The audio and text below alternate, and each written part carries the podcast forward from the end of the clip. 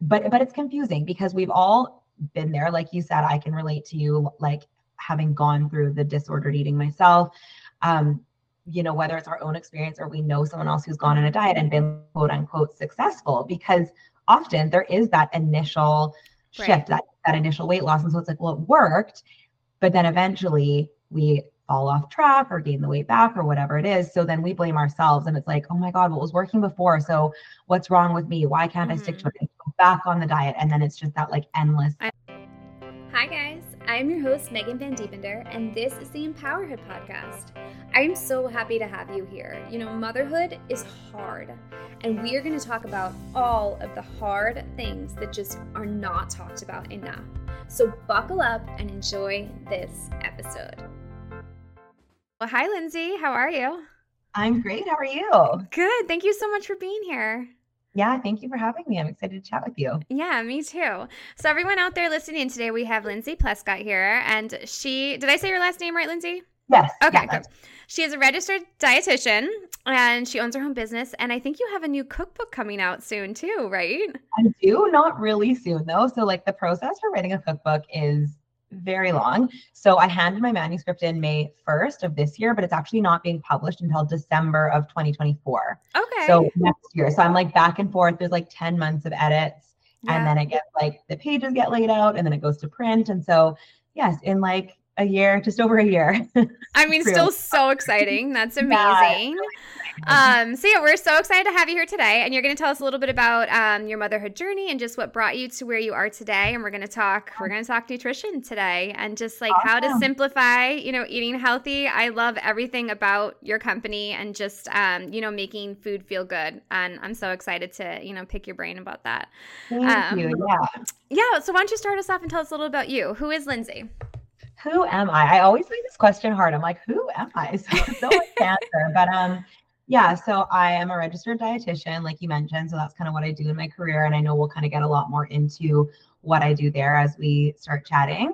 Um, I'm also a mom. So I have a one year old and a four year old, which is a very crazy time right now. Like, I feel like this stage is like more work than when my daughter was was newborn like yeah. i was you know thinking about how that would be adding another baby into the mix but i feel like this is the stage because she's like walking around getting into everything and then my four year old is just like the most energetic little boy you've ever met so handful there um yeah so i feel like that's kind of the gist of it probably as it relates to this podcast the most yeah yeah, I mean, yeah. you're in a very busy time. I remember that time. It's like you don't stop moving pretty much yes. like the whole entire time. Yes. As soon as they start Ever. moving, you don't stop moving. Yeah. Yeah. How old are your kids?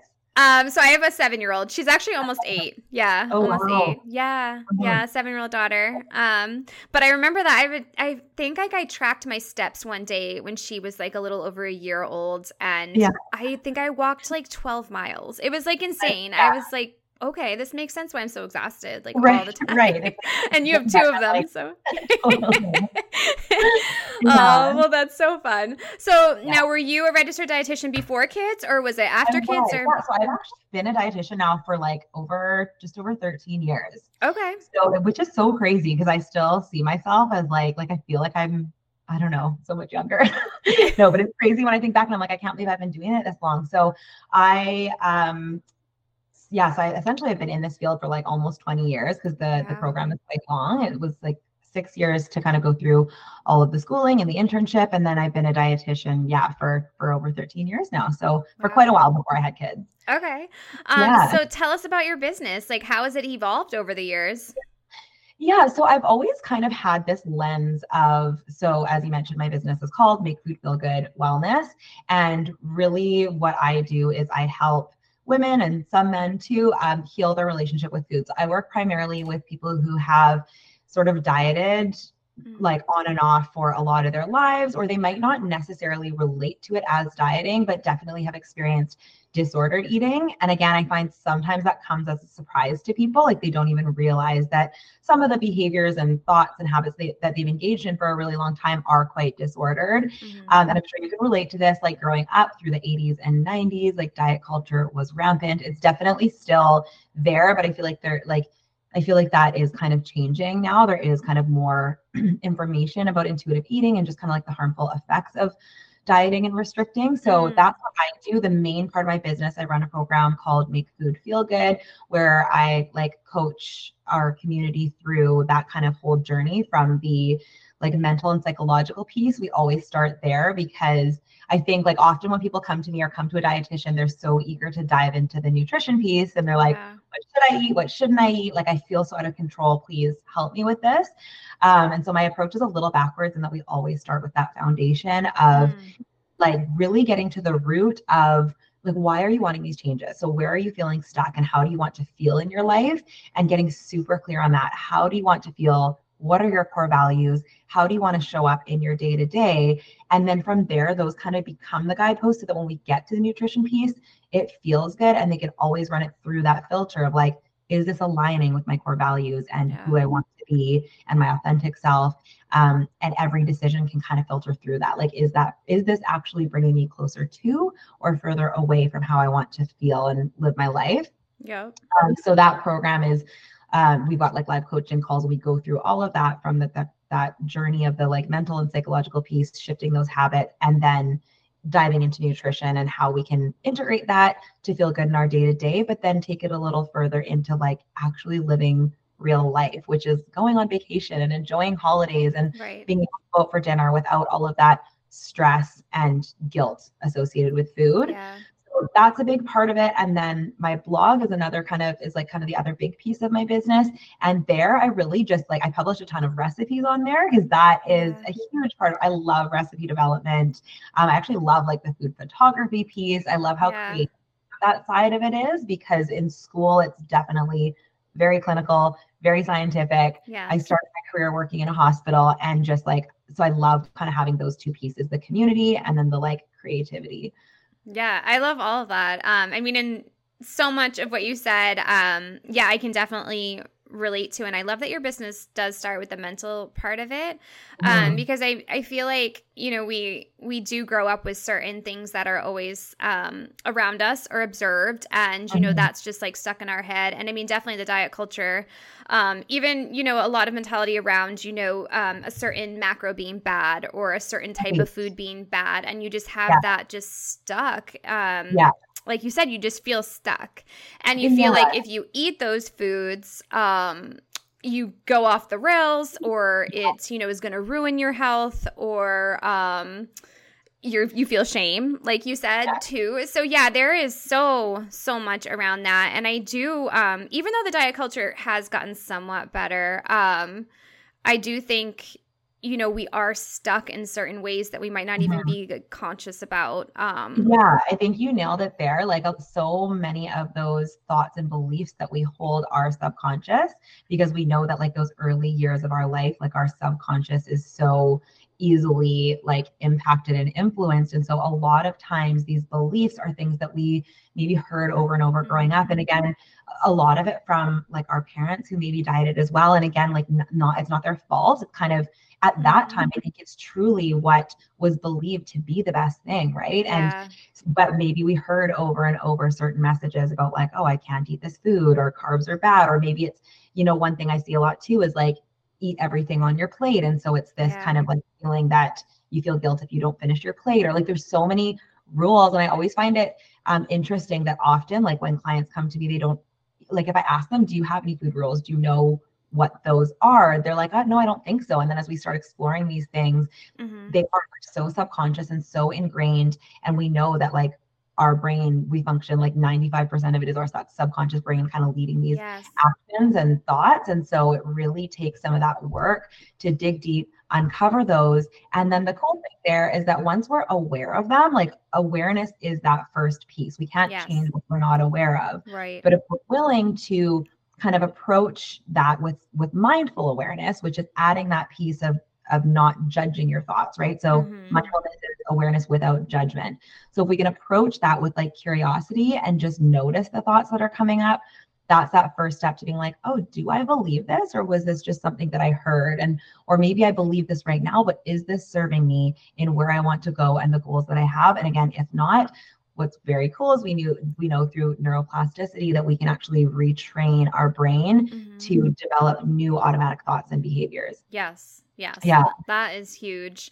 Um, and I always like go back to just sustainability. I mean, I'm in the health field as well. I'm a health coach and like it's like dieting is just it's not sustainable and also like no. cutting out a whole food group is not sustainable Absolutely. i think like people have different seasons of like what they're eating or maybe you know health issues or whatnot but um I think like just saying like I'm never going to eat sugar again or I'm never going to eat, you know, gluten again, it's just it's not really realistic. Um Yeah. You know, and speaking from experience, like I mean, I've definitely gone through my share of disordered eating. Um, you know, it's kind of brought me to where I am today and where I'm like, I want to help people not be like yeah. this and you know, be able to sustain healthy eating, you know, not just like as a diet, but as just like as a lifestyle and like what makes you feel good. Um yeah but where was I going with this now? I lost my train of thought. Um, what? now I totally forgot what I was going to say. but yeah, just being able like a diet and being so restrictive with things, you're never mm-hmm. going to be able to keep that up for the long run. Yeah, I think and, that is where we started was just saying like the diets aren't sustainable and they like and they aren't right and like this the statistics are that 95% of diets fail. Yeah. And uh, you know that stats often out there and people are like, well, what does that mean? But there is research that shows us that 95% of people who go on a diet over the course of one to five years regain all yes. of the weight back. Yes. And 65% of those people gain even more weight than when they started. So I think, like you said, for sure, there are different reasons why people need to change the way they eat. And when, when it's like a medical concern or, you know, there are different reasons why they're they may require dietary changes. Um, yes. Um, but most of the time, like speaking from this lens of, of I think most of the time people go on diets to lose weight. And what they don't realize is that they're actually like doing the opposite. Right. And like we also know that one of the biggest predictors of weight gain is actually dieting, which is yeah. crazy. It might even be like the biggest predictor.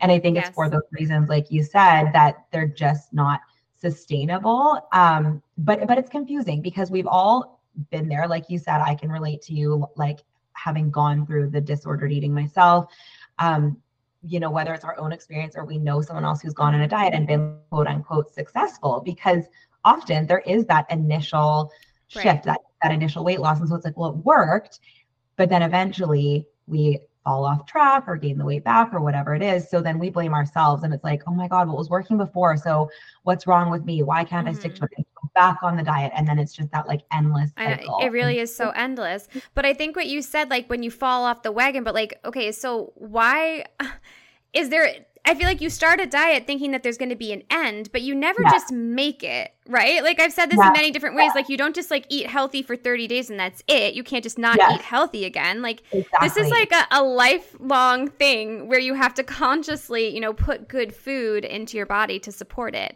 And I feel right. like diets kind of put the the thought in your head that you're like, well, I can do this for 60 days. I can yes. sustain this for 60 days where I'm miserable and like I can barely yes. eat anything and you know stuff like that. But then when you get to the 60 days, oh, I made it. I lost all this weight, but now I can eat whatever I want again. And it's like exactly. that's not how life works. So I think exactly. that's where like the whole dieting thing just doesn't it it's never gonna happen. Ever. Yeah, and like usually diets are kind of like they're designed to be like short term, but like you said, it's like, well then so what are you supposed to do after? And right like you you finish these without any actual tools to implement any changes to your behaviors that are that are mm-hmm. supporting how you want to feel plus on top of that you now have this kind of like restricted psychological factor that again we know you know in psychology it's like we want what we can't have and the more restricted we mm-hmm. feel like i love there's this explanation um like the the creators of intuitive eating i did their their course and one of the explanations they gave or like a visual to kind of picture it is just like a bow and arrow and so it's okay. like the,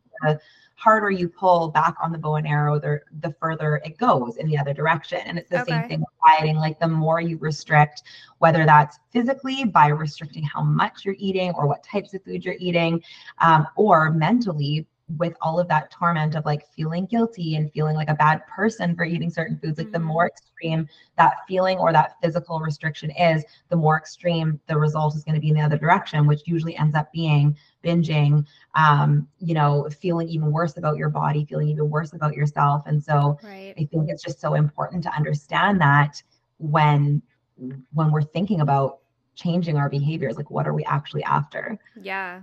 Yeah, that's huge.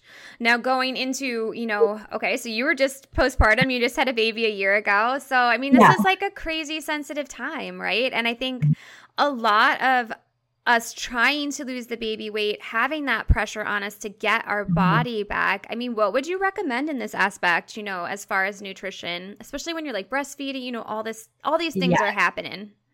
Yeah, so there's so much going on. And I think, like, yeah, there's so much pressure to bounce back and all of these things when, like, your body has just literally grown a new organ and a human and, like, and birthed that child and all of the things that go along with it. They're, you know, you're sustaining them or whatever it is, like, whatever you're doing, there's a lot of extra energy required from you mentally and physically. Mhm. So honestly, the, the biggest thing I do recommend is not to put that focus on losing weight. It's to first of all focus on yourself and taking care of yourself. And really the first thing is like making sure that you're eating, that you're eating regularly enough, which again is easier said than done. I remember someone saying to me, like when I got pregnant, was like, You're gonna find that there's days that you don't eat anything until two o'clock. I'm like, there's no way. I know better than this. Like it's not gonna happen.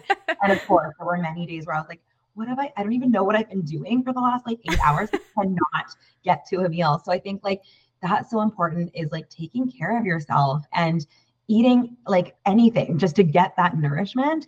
And then like as you're able, of course, you know, looking at ways to kind of make that easier for you to you know, we know that adding protein foods are going to have like that iron and Mhm. you know different minerals that are going to help to support our body the increased blood flow in there um, protein also helps to stabilize blood sugars and keep us Okay. full longer so if we're going to include that in a meal it's going to last us longer right so kind of looking at things like that carbohydrates that's our primary source of fuel like don't skip out on those or you're going to be even more tired and and hangry than you know than you are anyways being up all night so it's kind of like there's like that hierarchy of needs um, that talks about sort of like the most important thing is just kind of meeting those basic needs before you actually start to look at like what it is that you're eating and the details Right. nutritionally. Right. Um, but I think like not just postpartum, but for anyone, I always recommend taking the shift or the focus off of weight. And again, coming back to that foundation of how do you want to feel? What are the behaviors that can support that? Because that's the part that we're in control of is like what are the actions that we're taking whether that is practicing giving yourself permission to eat certain foods that feel or that, that have been off limits or whether that is having an intention to get more veggies on your plate and and you know how can you do that in a way that feels good to you so it's really about again like it always comes back to intention Mhm. remembering you know why it is you're doing what you're doing and how you want to feel and kind of having that compassion as you go through it Yeah, that's Yeah. that's huge. I I love that. Um I yeah, I remember not eating as well and it's like I'm not that person. Like I Yeah. love food and I feel like I I always want to eat, right? Like, and Yeah. but yeah, when you do get that busy, um, Yeah. I also like I, I feel like you could ask someone to like help with meals or like deliver meals or um, you know, pre-order meals. Do you do you have a spot that you recommend? Like, do you have a company that you usually use? So yeah, so there's that like I love that you mentioned that because that was the other thing I was kind of just thinking as you were chatting is like to have either meals ready to go. So like stock your Yes. freezer before. Like some of the lifesavers for me were my actually my mom and my sister came over and batched these like breakfast wraps and lunch wraps for me. So like these I actually have a, a recipe on the blog, Okay. but that's something you can do quite easily. Like take 30 or 45 minutes. You can make like 10 or 20 of them, stuff them in the freezer, and then you can just pop them in the oven or the toaster oven and let them heat up while you're like feeding your baby or whatever it is that Yes. you're doing. Yes. So there's ton, like if you can stock your freezer, get some things prepped. And I think like one of the things, one of the biggest lessons for me in motherhood has been has been asking for and accepting help. Like I was never Yes. good at that before yes. and like always just felt like I was a burden, but like let people help you. They want to help you. For anyone that's listening, like the best you can give, the best gift you can give to a, a, a new mom or parent is food. Like Yes. food, send groceries, send meals. send groceries. yes. And yeah, as far as meal like prep or delivery, it's probably quite different depending on what city or country you're in. Like I'm in Canada and Yeah. Vancouver here, but there are some great um, there are some great options here. I had a friend send me something from Legends Haul, which is like a company here. Um, there, yeah, there's a few other ones. There's I think it's called Fresh in Your Fridge. They're I think they're dietitians or nutritionists that prepare meals. Okay. So there's tons of things like that. And then there are different options, like some of those meal prep options, right, where they send them to you. But I always find that those ones, like there's, if you are very limited on time, you still have to put them together and Right. cook them. Right. Um, so I'd say a combination of stocking up before you have your baby, Yep. like asking for or accepting you know help from people if they if they want to share some meals with you and then yeah not being afraid to lean on either meal delivery or you know options like that or like even grocery store shortcuts so that's something that i definitely lean on is like and i think that this is something that can be controversial because there's all of this stigma around like processed food and packaged foods and that kind of thing. But like my husband was recently away and like I just knew that dinner time was going to be chaotic. And so I grabbed a few things. I grabbed like a frozen shepherd's pie that was just like and it had like lentils in it and it had like some ground beef and some Yeah. veggies. And I just did a salad kit on the side. Um I, like I salad kits or like bins Yeah. of greens or things like that I lean on heavily and I just like chuck a pile on my plate I'm like there we Yeah. go Pre-washed, right? I'm like lettuce pre-washed Yeah. in the package. Yes, yeah, perfect. I always have stuff like that, or even just like other, yeah, other ready to go items. Or often we'll do pizzas and just chuck some extra veggies on there, throw those in the oven, they're ready to go. So I think that's a big part too of like healing your relationship with food before you have kids, so that you can lean on things like that and understand, you know, what what they're doing for your body. Mm-hmm. If you're if you want to, how you can lean into maybe making them a little bit more nourishing, but just take some of that pressure off of you. Yeah, I think that's huge. And it's so funny because, like, every podcast that I do, this asking for help thing always comes up. So, I actually just did a whole podcast on it. I don't know if you listened to it yet, but it's from last week. So, it's episode 14 if you want to listen to it later while you, Okay. if you ever have time, you know. um, but yes, so that was like a whole episode on asking for help. But it is, it's so Oh. hard for Yeah. women in general, but especially moms to, you know, reach out and ask for help and then Mhm. actually accept help that is Yes. offered to you. and it's just like so common. And I really, I don't really understand it. I mean, I think it must partially be the way we were raised. Um, And it's something about, I mean, you live in Canada, but um, in America, it's just you're known that you're a mom and you have to, you know, Mhm. do it on your own. It's so it's it's not like the rest of the world where you know children are are raised in communities and Yeah. villages. Um, Mhm. so it it is it's hard, but I mean I, I mean I know I consciously have to practice it daily Yeah. because it's just not something I'm I'm very good at, and I do see myself getting like better and better at it. But I think like asking for a meal is so simple, you know, or even just accepting a meal because I think it's so Right. easy for people to be like, how about I drop off a dinner for you guys or Yeah. something like that, and um. Yeah. And I like how you said it doesn't matter what it is because I think a lot of times we're like, well, what if it's something I don't like? Or what if it's something that I don't want to eat because I want to lose the baby weight or something like that? I was like, no, it doesn't matter. This is going to fuel your body for recovery, for energy, for you to be able to take care of yourself and your child. Yeah. So just accept it. Yeah, and I mean the thing is too, like as people are kind of working on their relationship with food or or like whatever it is, feeling like they need to kind of get a handle on their eating, like one of the biggest challenges in actually being connected to your body is not eating enough, right? So if you're not eating regularly enough, you're going to have like crazy cravings. You're not going to be in tune with your hunger cues or your fullness cues or your Yeah. satiety cues. Um, and so we need like we need to have stable blood sugars in order to be connected to our body. Otherwise, it's always in that survival mode of being like, okay, you're not feeding me, you're still not feeding me. So it sends like stronger and stronger signals, including things like hunger hormones, right? So when we're tired, we also produce more hunger hormones Yes. because it's another source of energy for us. So I think that's maybe something that's important for people to hear if they're struggling with that. That like one of the best things you can do is to eat regularly and to nourish your body in order to reconnect with it and actually understand and be able to honor those different cues that it's sending.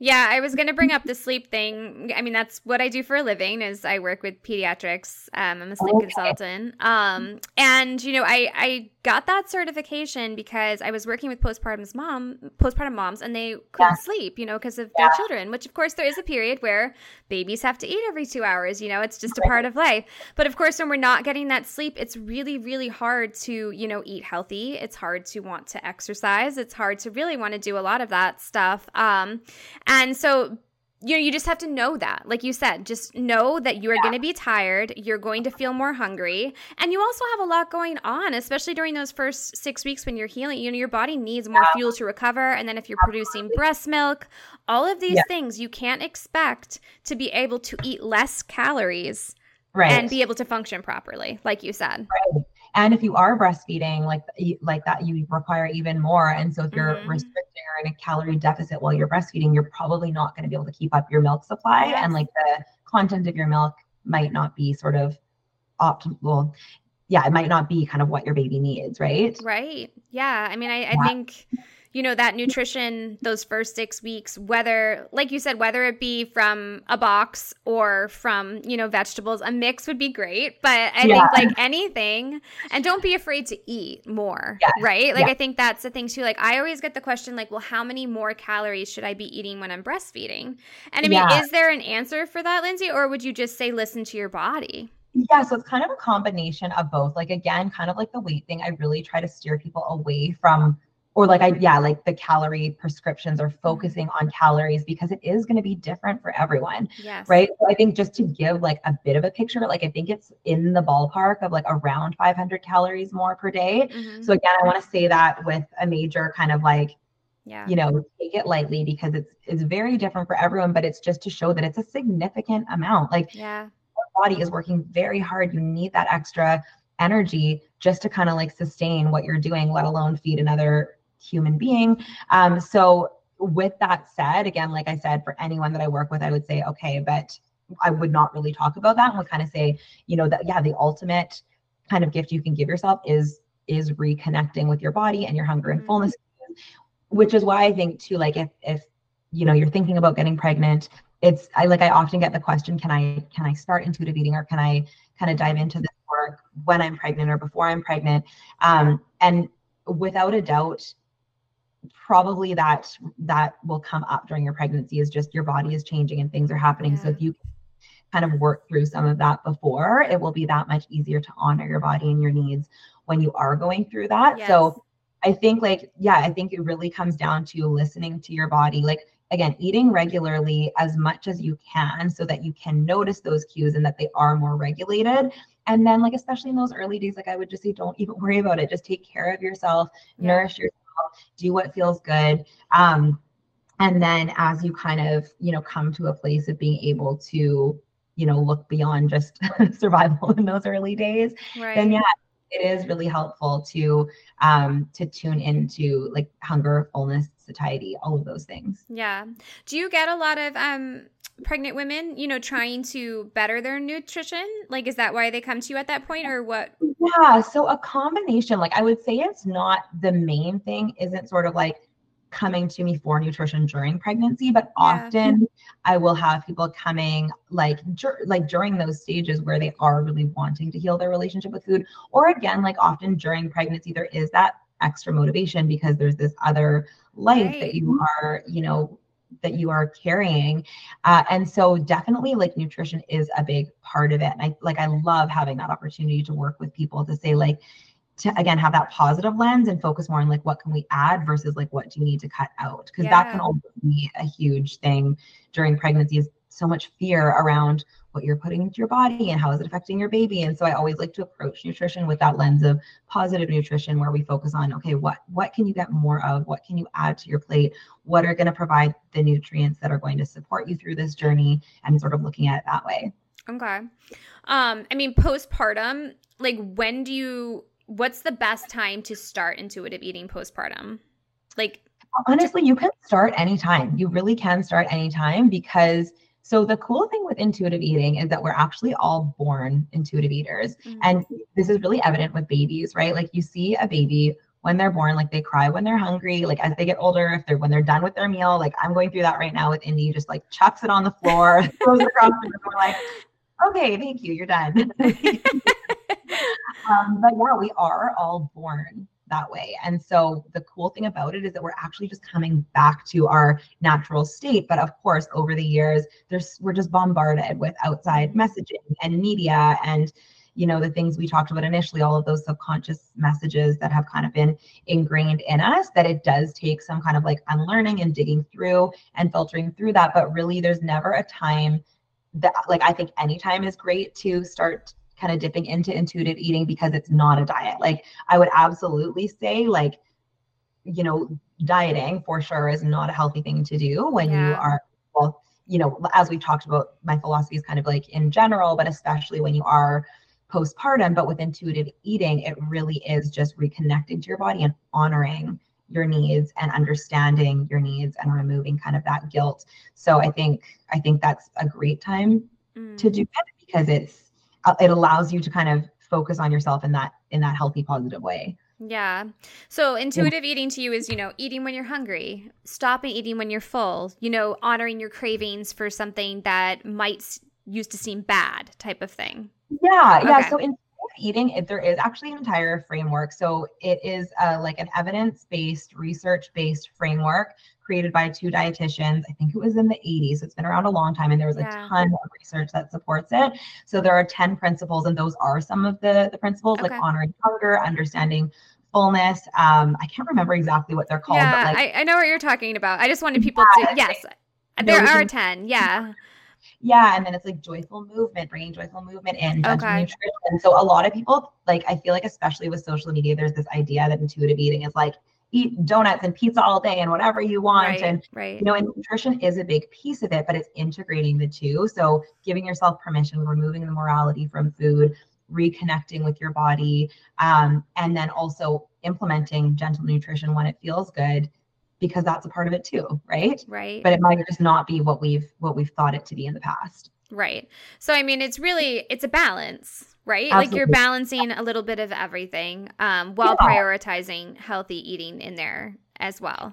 Yeah, having that as part of it for sure. And it also like the framework, I think where it's different from a lot of others is that it really does like encompass and prioritize health mentally, physically, and emotionally. Mm. Whereas often when it comes to food and nutrition, it's just that physical piece, right? And so it kind of recognizes and honors that like without mental and, or without the mental and uh, emotional health and wellness, like we don't really have health and wellness, right? It kind of mm. requires being all three pieces. Yeah, yeah, mm-hmm. definitely. Mm-hmm. Now, I mean, after someone has a baby, I mean, you're kind of refinding yourself, right? And your mm-hmm. body is different and whatnot. Yeah. Like, how do you like what is is intuitive eating the way that you would recommend women to like find that trust in their their new body again? Yeah, definitely. Like I just I think that again, intuitive eating is it's just you know, again, it's kind of coming back to our natural state and reconnecting with our body and letting it be the guide. And I think it really is the only way to kind of have a lifelong, consistent and healthy relationship with food and your body. Um, so yeah, I mean, I definitely think that is that's kind of my whole philosophy and approach around mm-hmm. nutrition. So it is kind of what how I work with people is to help them kind of re, reconnect and come back to their body being their guide because when we're dependent on external factors whether that it is you know something like intermittent fasting and you've got these certain eating windows or whether it's you know like I don't know if they still have these things but I remember this one diet where there was like different containers and different colors and you put like your carbs in this container and your fats in this container like pre-portioning the meals okay. or you know calories that are decided from for you for, from an outside source so anytime that we are following external cues we are not connected with our bodies mm. because we're not checking in it's like those we're depending on those cues to tell us when we're hungry when to stop eating what we can and can't have and so we're stuck in our heads and out of our bodies so it does okay. require to go of those rules in order to notice again you know what what is it that actually makes me feel good on all of those fronts right so there's mm. kind of mm. period that can feel very scary because it, there's this control in those yeah yeah those factors and again i've been there i totally understand how scary it is to let go yeah. of those it's you know what i always hear from clients is like well what like i just don't trust myself if i'm not tracking my macros or tracking my calories yeah. or my steps or journaling everything i eat but the only way to learn to trust yourself again is to release those and start to reconnect with your own body's needs. Yeah. Yeah, I mean, I can see how that would just be so hard, especially just with all these like gadgets and stuff that we have now, which can be really helpful at times. Um, but it's not something that you want to do, you know, for the long haul. You know, it's yeah. um, I mean, I guess my next question would be like, okay, so we're listening to our bodies, right? Or we're starting to um, tune into our bodies more. Yeah. Now, what about stress eating, emotional eating, um, yeah. triggered eating? Like, what happens yeah. with this? So these feelings come up. What happens? That's such a great question. So one of the things that I kind of like teach clients about is that there are different types of hunger. So some people are kind of you know they're aware of like emotional eating or that kind of thing but there's sort of three distinct types of eating there's um, stomach hunger which is like your physical hunger mm-hmm. uh, mouth hunger which is kind of that like craving for a certain taste or texture. Like it's really not about the physical aspect and it's not emotional, but you're craving something very specific. Okay. And then heart hunger, which is that emotional hunger. So this is like a framework. This was, I think this was created by another dietitian. They run a course called Craving Change. And I remember just learning it in that mm. way. And I was like, mm. this is such a nice way to visualize it and kind yeah. of understand. And then and there's another one that I kind of like to add called like practical hunger, which is just, you know, there's certain days where you're like, I'm going to be in meetings all day, or maybe you have back to back podcasts booked and yeah. you know you're not going to be able to eat. So maybe you're not hungry in that moment, but you know, I'm not going to be able to eat for three hours. So I'm going to eat something right now. Yes. So understanding that. So again, starting at that step, I find like food journaling is really helpful. So very different from food tracking where it's just about the calories or the macros or okay. what you're eating the food journaling, I can send you a template for this too if you want to share it with anyone. Sure. Uh, but the food journaling really is more about understanding the why. So noticing why am I eating? What's driving these behaviors? Okay. How am I feeling after I'm eating? So when we do this, it's a combination of, you know, yeah, seeing what it is that we're eating, but understanding what's driving those behaviors. Mm-hmm. Um, so say for someone who's finding that at night they're constantly like they can't stop snacking or they're binging and they're beating themselves up about it where this journal can really come in handy is you look back and you're like, oh, wait a minute, like I, you know, didn't eat lunch today, or I was, you know, skipped the carbs at dinner and I have increased sugar craving. So it's really just information. Okay. It's not meant to, again, again, it's meant to be used with that mindful awareness. So seeing the information and just getting curious about it. And this can be really powerful. So with all of this said, I know you kind of asked, like, what do you do when you have these different types of hunger? Yeah.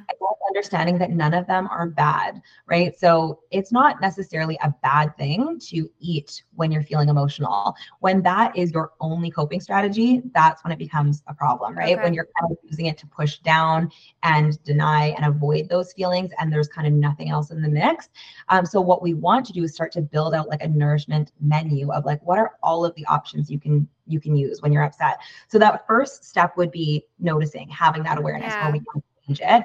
And then the second step would be kind of starting to integrate um, what some of those practices are. So I, I call this the map it process where you have that mindful awareness, you notice what's coming up, what those behaviors are, uh, and then you take a pause, right? So you take that pause before acting on anything. So before immediately going to food or before going to restricting or whatever it is, it's just trying to pause and connect with yourself. Like, why am I making this choice? What is my intention here? Does it align for me? And then taking action. So from there, you, you know, maybe you've created this menu and you can decide, like, you know what, in this moment, like, I really just want to sit down, watch my favorite show, enjoy some salt and vinegar chips. That's my favorite. Um, or, or you might be like, you know what, I what I really need to do. This might be the harder thing right now, but I need to talk to someone, or I need to sit okay. with these feelings and take a bath and so that would be the implementation process. And then the last step is is the practice. So you kind right. of practice this until it becomes an automatic behavior. So when we're initially making change, it feels really hard because we're having to think through all of these steps, right? Like it's like to drive a car. Like the first time you get in, you're like, oh my God, right. I have to like check the mirrors, I have to do my seat belts, I have to move the seat up, I have to like do a shoulder check and see if yes. anyone's coming. Like you have to think through all of those. But think about it now, like you can get in your car and arrive where you are on autopilot, right? So it's the yeah. same with our behaviors. It feels really hard in the beginning. And I think that's where people get stuck or it feels frustrating or it feels so much easier to just go to the diet that you're familiar with. Yes. It might be torture, but it's there's comfort in knowing what the result's going to be, knowing that it's going to work, but you kind of find yourself back at the same place. Yes. So that practice piece is really important. Um, you know to stick with it and you'll see that like it gets a little easier every time. And then i find there's often this point where it's like okay it gets a little easier a little easier and then it just like clicks. And all this work that you've done you now have this new like automatic way of thinking and behavior. Right. Um now after practicing and doing all that, like, so it comes a time where I don't know, you're having a stressful day, you didn't yeah. sleep well. Like, would you, like, when you're going through that process on autopilot, yeah. are you saying yeah. that you wouldn't choose those foods, or if you're craving them, choose the foods and, or what would happen, I guess? Yeah, it kind of depends. So the first part would be like noticing that because mm-hmm. for this person or me, I've for sure been there. It's like initially you aren't even aware you're doing it. It's like you get home, you're stressed out, you go into the cupboard, you're eating, and you're like, oh my God, I didn't even realize that I yes had walked over here and I'm halfway through the bag. So that awareness is the first step of noticing, like, oh, that's a trigger for me. Like when I'm stressed out or when I have you know these types of conversations with my partner or when my kids are triggering me like this is my kind of go to so it's noticing what that habit is and then as you start to engage in that automatic behavior you're noticing oh right like i'm i'm this i'm going for this automatic behavior of food yep. right so when you notice that that's when you have that opportunity to pause and check in with your intention mm-hmm. so you can ask like one of the questions i often guide people to is like what is the most loving thing i can do for myself in this moment so i, I find that. that when you go through that lens like you really can't get it wrong because it's this compassionate lens of like okay you know am i actually going to feel better if i just kind of stuff these feelings down with food? And if you know that that's not the answer then it's maybe trying to do something else. Like you can go back to that menu you can you know take like distract yourself for a while with a pause. So distracting yourself in that case is very different than distracting because you're trying to restrict. It's like i know this mm-hmm. isn't going to make me feel better right now, but it's such a strong like habit for me that I need to do something else to choose the loving behavior at this moment. Okay. So when you ask kind of like, do you do it? Do you not? That's again going to be different for every person. It's going to be right, different in right. situations. Like right now, is this the most loving thing? Maybe it is. Right now, is this the most loving thing? Maybe it's not. And so as you get to know yourself and you build out all of these different tools, it becomes easier and easier to choose what what you know is best for you in that moment. Okay, I love that. I love the like the compassion piece too because I think it is so hard for us to be kind to ourselves. And I know this is just such a common problem, you know, the mm-hmm. the like binge eating when we're feeling triggered by anything. And of course, like our lives are stressful, especially as mm-hmm. parents mm-hmm. and you know, we're working moms and all of that stuff. Yeah. So, you know, I just I see it a lot and from personal experience from the past too, for sure. Um and I, I love that. And I I don't know if I'm kind enough to myself after you just stated it like for that. Sure. Um, for sure. so most of us aren't, right? Like I think that's another thing that runs on autopilot is like that inner critic. And yes. it's again becoming aware of that is a huge piece because again, I don't know what the exact stats are, but the number of thoughts that we have a day and the number that we're actually conscious of, like it's so easy to just be so hard on ourselves. And if that's yeah. how we've always spoken to ourselves, it's the easiest, most ingrained like root in our brains, right? And so we have to practice and recreate that new path for that to be the automatic thought. So if our automatic thought is like, oh, of course I'm going to do this again, or why did I just do that? Or, you know, and then often when we feel bad about ourselves, we continue in those behaviors because yes. those are also a way to cope with those uncomfortable feelings or to ig- ignore those uncomfortable feelings. And so becoming aware of those is just as powerful. And then practicing new ones. So so yeah. often those aren't the, the natural thoughts to us if we've been thinking a certain way for a long time. And so like one example might be with food, like if you've always said to yourself that like, you know, I can't eat carbs or carbs are going to make me gain weight or whatever. And you want to reframe that. Maybe it's starting to think like, okay, but I know that carbs, not but, but what is a new way to think of that that serves my goals? Carbs provide me with energy. Yeah. Carbs are a form of nourishment carbs are going to provide that for me right now or you know what i mean so kind yeah. of looking at it like that lens and using that same process to become aware of the thoughts to take a pause to assess if they're working for you or not and then to replace with whatever is going to serve your goals in the end yeah, I think that's huge. And I think you're right that it is going to be different for each and every person. I mean, I know all the women that I work with, I'm like, you want to eat something that's going to make you feel good. Like, what do you want your energy to feel like? You know, what do you like? How did you feel after that meal? You know, it doesn't yeah. matter what you ate, you know, but if it didn't make you feel good, maybe next time make a different exactly. choice. You know, exactly. simple as that. that and that's where like intention is so important because like choosing a salad could be a diet behavior but it could also be an intuitive eating nourishing loving behavior mm-hmm. right so if you're thinking like yeah i know that i have a busy afternoon ahead of me i'm going to need to have energy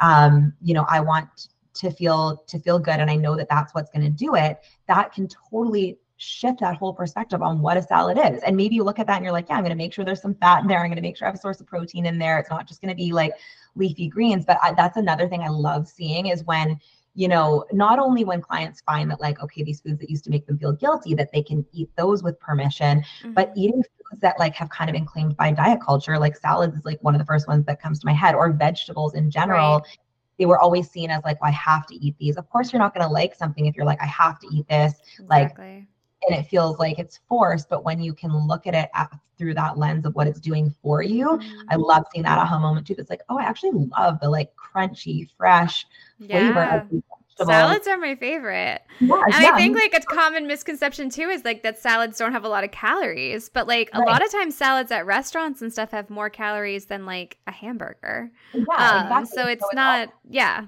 It's yeah, it's, all, all about what you're thinking, yeah, and how you. Yeah, I remember it. for sure there was a time where my salads were literally just like undressed greens.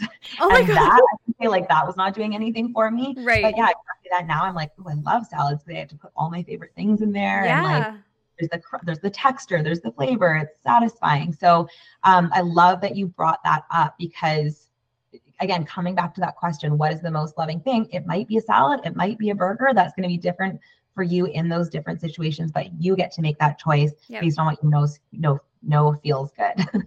Right, right. And yeah. it, I mean, I think too, like, just as we thought, like, it could be different day to day, right? Like, how yeah. we're going to feel. And it's not, you're never going to, like, make it with your nutrition. Like, each day is going to be different. Your needs might be different. You know, next exactly. year might look different for you than it does today. Yeah. Um, and I think, like, a lot of times we stay so stuck in just what we know and we don't want to expand our, you know, palate or our variety and, like, right. different vegetables or fruits or proteins and all this stuff. And, um, and it is scary to try new things. Change is hard, right? But it's also like it's so necessary because our bodies change and we need to give them what they need. Yeah. And I think that's like also like that's another reason why I love intuitive eating so much. Like you mentioned, like our needs are going to change as we age, as we go through pregnancy, mm-hmm. if we're in a season of more or less activity in our life. And so if we're always dependent on like an external source to be like, this is what you need to eat, we're going to constantly have to go back to be like, well, what do I do now? What do I do now? Whereas when you're able to eat intuitively, you notice like, without having to calculate anything. It's like you notice that you're hungrier because your body is requiring mm-hmm. more energy, or maybe you are in a slower season and you notice that, oh, this this is what I need to fill up and feel good. And, and that has shifted, but you can rely on your own cues for that. And our body is designed to do that very effectively. Yeah, for sure. I mean, there must be so many things that make you mad on the internet. I mean, I can't even imagine. Oh. Like, even just like, I mean, this stuff makes me mad and I'm not a dietitian. Um, but like thinking that you don't that you have to eat low calorie. It's like calories mm-hmm. we have to have them. Like we we yeah. actually have to have them to live and for our body just to function on a, a resting yeah, level. Not even are literally a measure of energy. And I think like that's what it is. It's like a, me- a measure of energy to survive. Oh God, we're gonna go on a rant. But it just like it drives me crazy when yeah. women are like, Well, I'm I can't I need to eat low calorie yeah. foods. But I'm like, you need energy like and you wonder mm-hmm. why you're not sleeping well or you're not yeah. you're motivated to exercise um your libido is low or like any like a libido is low anything like that it's just like you have to eat more than 1200 calories a day yes. and that's the thing too is like our bodies again are very smart and so they will adjust so if you are are res- restrictive and not eating enough your body's going to adjust and be like okay i'm only getting this much mm-hmm. calories aka energy and yeah. i i need a certain amount. Like I think that's something people find surprising too is how much energy we need at a base level for our yeah. heart to beat, our lungs to pump, our brain to function, just our basic like everyday functions. Mm-hmm. Um, and so if we aren't getting what we need, our body is going to slow those things down. It's going to try to make up for it to preserve the energy that we need to yeah. survive. That's why we're going to feel tired and groggy and lethargic because like our brain's slowing down like our all of those things are slowing to accommodate mm-hmm. what our mm-hmm. body that we need to survive yeah, yeah, it's crazy. I mean, I kind of I just went through that. Um and I'm a health coach. So it's like you need to ask for yeah. help sometimes, you know, yeah. but I'm a distance runner and I just started training for oh, a different cool. race. So, you know, my activity level has changed and the intensity of it. And so yeah. I was like, I need to check and make sure that I'm getting enough calories at, you know, even just like the resting level. Right. So I went and talked to someone and got my um, you know, energy checked, my mm-hmm. um and I was like way below. And I was right. eating like a good amount of calories, especially for some someone my size. But like yeah. you said, your body adapts to it and you feel yeah. fine, but it doesn't mm-hmm. mean that you're thriving. So like right. I was starting to see it in like different areas of my life. So um, my period started getting irregular, and that's when I was yeah. like, "This is a sign." And doctors were like, "You're fine," and I'm like, "No, I'm not. Like something's like, off." Wrong. Right. I mean, it's not wrong, but something's not how it used to be. Um, you know, exactly. I was always regular.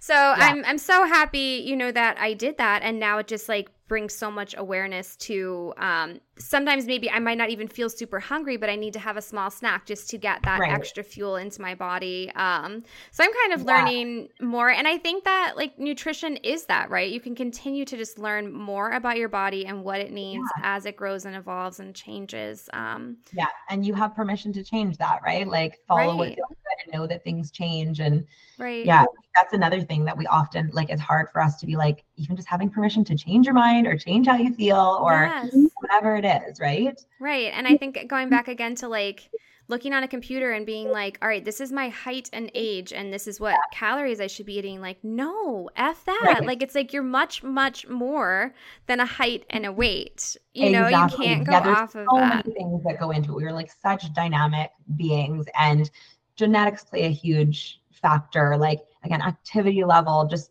who we are as individuals. Like, it's just not as simple as a formula.